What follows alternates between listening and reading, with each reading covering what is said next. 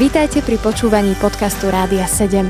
Naším vysielaním reagujeme na potreby ľudí v duchovnej, duševnej aj fyzickej oblasti. Cez ETR Rádia 7 chceme odrážať vzťah s Bohom v praktickom živote. Božie slovo, Biblia nás na mnohých miestach vyzýva k tomu, aby sme slúžili nášmu Bohu a zároveň nám zasľubuje, že dostaneme dedičstvo. Konkrétne, jeden takýto text je z listu Kološanom z 3. kapitoly Čokoľvek robíte, robte z tej duše ako pánovi a nie ako ľuďom. Veď viete, že od pána dostanete za odmenu dedičstvo. Slúžte pánovi Kristovi. O akom dedičstve sa tu píše? Božie dedičstvo, duchovné dedičstvo, ktoré Boh nám dáva, ktoré nám zaslubuje, je dedičstvo, ktoré pripravil pre svoje deti. A je to veľmi podobné ako telesné dedičstvo rodičia majú pripraviť a je to biblické, aby rodičia odovzdali nejaké dedičstvo svojim deťom. Je to zároveň veľkou pomocou pre tie deti. Podobne Boh vlastne zaslubuje, že pripravil dedičstvo pre nás. Niektoré z tých vecí môžeme zakúšať už tu na zemi. Ja napríklad jedno z dedictiev, ktoré, ktoré nosím, v ktorom chodím, je môj starý otec bol prvý, ktorý z rodiny uveril, odovzdal svoj život pánu Ježišovi, aspoň teda z, tých, z, tých, e, z tej nejakej histórie, ktorú ja si pamätám, možno, že pred generáciami boli ďalší, ale môj starý otec odovzdal svoj život pánu Ježišovi, bol už e, zrelý muž vtedy, ale Boh urobil hneď v ten deň, keď mu odovzdal svoj život zázrak, bol tuhý fajčiar, fajčil 40 cigariet denne a zo dňa na deň bol vyslobodený od tejto závislosti, čiže Boh musel aj v jeho tele urobiť nejaký zázrak, lebo ten návyk na nikotín bol odstránený zo dňa na deň a on skutočne miloval pána Ježiša a hovoril o ňom kdekoľvek chodil Zároveň vlastne e, zo strany mojej manželky tam bolo niekoľko, asi 5 generácií ľudí, ktorí všetci záradom vlastne boli znovu zrodení a patrili pánovi. A my, keď sme sa našli s mojou manželkou, tak sme povedali, že toto dedictvo chceme.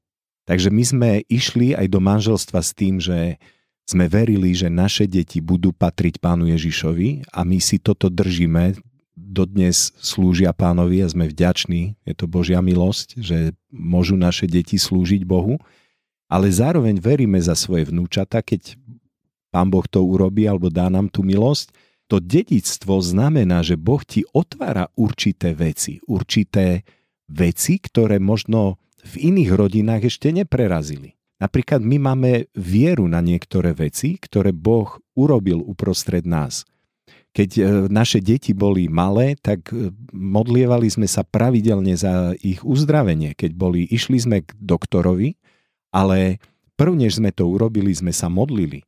Také silné svedectvo pre mňa bolo, keď naša detská doktorka nám povedala, viete čo, no vy chodíte s vašimi deťmi len na preventívne prehliadky. Ukázala mi kartu, ktorá bola vlastne úplne tenučká a toto neznamená, že teraz niekto, kto má chore deti, že nie je verný pánovi alebo niečo podobné, ale jednoducho toto je dedictvo, ktoré my sme vlastne e, dostali od pána a ktoré si držíme a za ktoré sa modlíme a chceme, aby toto dedictvo išlo ďalej. Pre mňa osobne bolo veľké takú radosť som mala, také ocenenie, keď raz sme sedeli s našimi deťmi, ešte boli všetci slobodní v tom čase.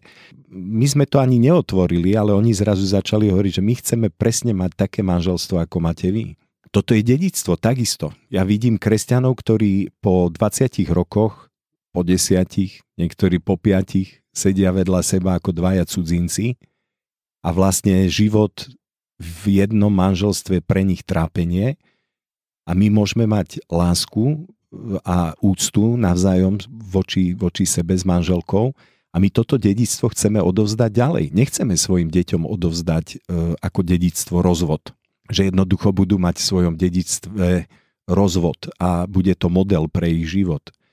A zase nechcem, aby to znelo ako odsúdenie pre ľudí, ktorí, ktorí prišli do situácie, že ten rozvod bol jediné riešenie. Určite to takto nemyslím len hovorím o tom dedictve, ktoré my sme dostali a zároveň chcem ťa povzbudiť, možno, že aj máš rozvod za sebou, ale Boh chce pripraviť pre tvoje deti dedictvo, ktoré bude pokračovať a bude takým generačným požehnaním, ktoré pôjde cez všetky generácie, ktoré pôjdu ďalej. Sú aj nejaké nebeské veci, ktoré sú nám zasľúbené, také v budúcnosti, možno v tom väčšnom živote? Mnohé z tých vecí sú, ja keď pozerám niekedy, ako žijú kresťania, ako keby životom na zemi všetko malo skončiť. Ja som e, teraz tento týždeň sa stretol s jedným mužom, ktorý veľmi hľadá pána Ježiša. On sám o sebe hovorí, že je neveriaci a ešte nepozval pána Ježiša do svojho života, ale je úžasne otvorený. A hovoril, ako pozerali spolu so svojou priateľkou, pozerali film o posmrtnom živote, vlastne o smrti malého chlapčeka, nebo nie je výmysel. A hovoril, ako boli šokovaní tým, že, že ľudia, ktorí chodili do kostola, vlastne hovorili otcovi, ktorý prišiel a povedal, viete čo, môj syn bol v nebi a sa vrátil naspäť a proste žije ďalej. Oni povedali, ty tomu veríš? To je, proste to je divné, že tomu veríš. A on mi hovoril, že, že jaké je to zvláštne, že tí ľudia chodili do kostola, ale vlastne v skutočnosti tomu neverili. Brali to len ako takú vonkajšiu formu. A viete čo, ja viem, že v nebi nás čaká veľké dedictvo. Ľudia, ktorí nasadili svoj život pre kráľovstvo, ktorí žili pre Božie veci. Možno, že nedosiahli veľmi veľa majetku na tejto zemi alebo všelijakých proste výhod, ale, ale ukladali svoje poklady v nebi, že jednoducho bude rozdiel. Božie slovo to veľmi jasne hovorí, že bude rozdiel v tom, aká odmena pre ľudí bude v nebi. Áno, veľké, určite všetci budeme šťastní, že sme v nebi. To je proste skvelá vec.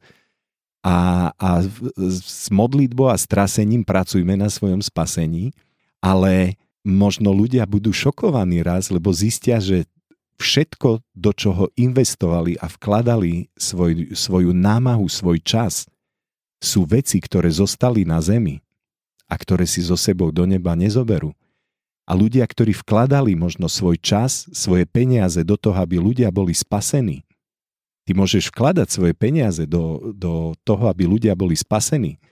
Môžeš možno pomôcť e, s vysielaním napríklad, alebo je nejaká evangelizácia, pošleš peniaze, aby tie veci sa uskutočnili a tvoje peniaze sa premenia možno na spasených ľudí a ty budeš účastný toho, čo Boh urobil. A dnes mnoho kresťanov žije, ako keby životom na zemi všetko skončilo. Ja som poctivo pracoval pre seba, pre svoju rodinu, preto aby som získal veci a čestne som to robil. Čiže Pán Boh ma ocení. Toto je, toto je taký falošný pohľad na to. Preto to hovorím, aby sme udržali ten svoj pohľad e, smerom do neba. Aby sme hľadeli na veci, ktoré sú väčné, a ktoré naozaj prinesú spasenie a radosť ľuďom, ktorí sú okolo nás. Počúvali ste podcast Rádia 7. Informácie o možnostiach podpory našej služby nájdete na radio7.sk.